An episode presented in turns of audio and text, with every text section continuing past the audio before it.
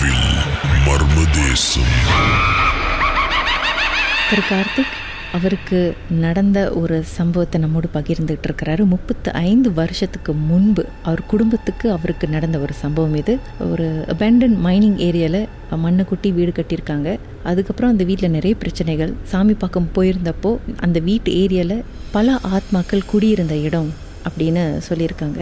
So அதுக்கப்புறம் பார்த்தாக்கா வெளியில் கோயில் கட்டி வச்சிருக்கணும்னு சொல்லும்போது அவங்க அப்பா அதை பண்ணலை. திரு கார்த்திகோட அப்பா அது பண்ண கிடையாது. அவங்களுடைய திரு கார்த்திக்குடைய தங்கைக்கு நிறைய பிரச்சனைகள் வர ஆரம்பித்தது வச்சது. கண்ணாடியை பார்த்தா எலும்பு குண்டை பார்க்குற மாதிரி இருக்குது அப்படின்னு அவங்களுக்கு அந்த பிரச்சனைகள்லாம் இருந்து சைக்கட்ரிஸ்ட்லாம் போய் பார்த்து கடைசியில் வந்து அவங்க சாமி பார்க்க கூட்டிகிட்டு போய் எதுவும் பண்ண முடியல.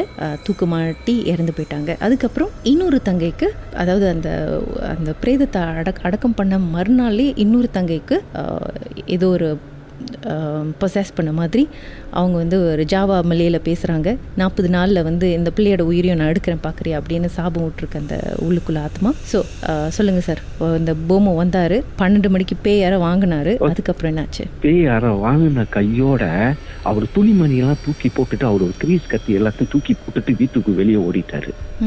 வெடிக்க வெளியே ஓடிட்டு வெளியே ஓடிட்டு என்னோட ஜாமானம் கொடுத்துரு ஜாமானம் கொடுத்துட்டு அந்த வாசல்ல அப்படியே மன்னிப்பு கத்துட்டு ஓடினாரு. இது சிரிக்குது சிரிக்குது அப்படி சிரிக்குது. அப்புறம் இந்த அவரு ஓடின பிறகு எங்களுக்கு ஒண்ணுமே புரியல. என்ன என்ன செய்யறது எது செய்யறது எங்க போனாலும் காசு புடுங்குறாங்க.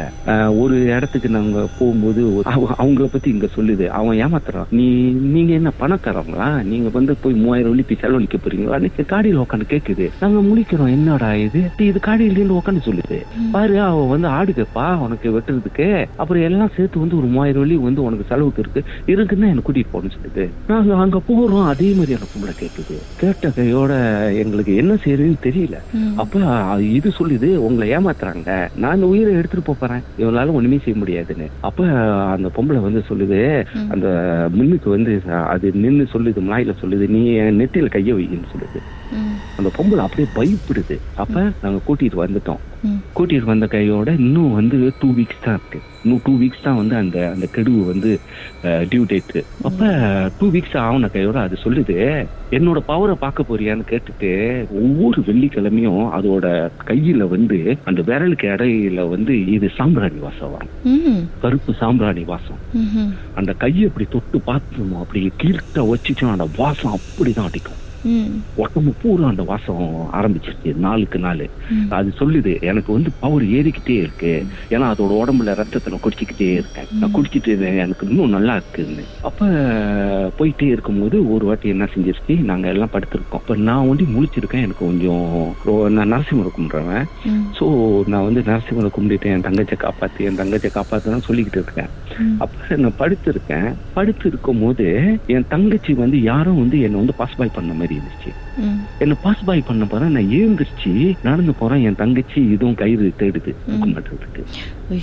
உடனே போய் போய் பிடிச்சிட்டேன். அதுவும் எப்படி பிடிச்சேன்னா ரூம் கொட்டி சாத்திடுச்சு இது நம்ப மாட்டாங்க கீதா கடவுள் இருக்காரு. என்ன அறியாம கீதா அந்த எட்டு ஃபீட்டு அந்த பிளைவுட்டு ம். எனக்கு என்ன யாரு எப்படி என்ன என்ன மேல வந்து ஒரு பவர் வந்து சக்தி வந்து ஏறின மாதிரி நான் ஏறி அந்த இதுல எப்படிதான் குதிச்சு மேல நின்னு சொல்ல தெரியல கீதா.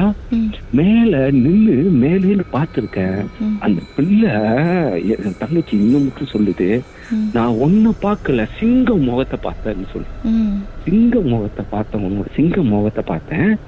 அப்படியே ஆடி போயிட்டேன். பயந்துட்டேன் பயந்துட்டேன் உள்ள உள்ளது அப்படி பயப்படுதான் அந்த சிங்க முகத்தை பார்த்து.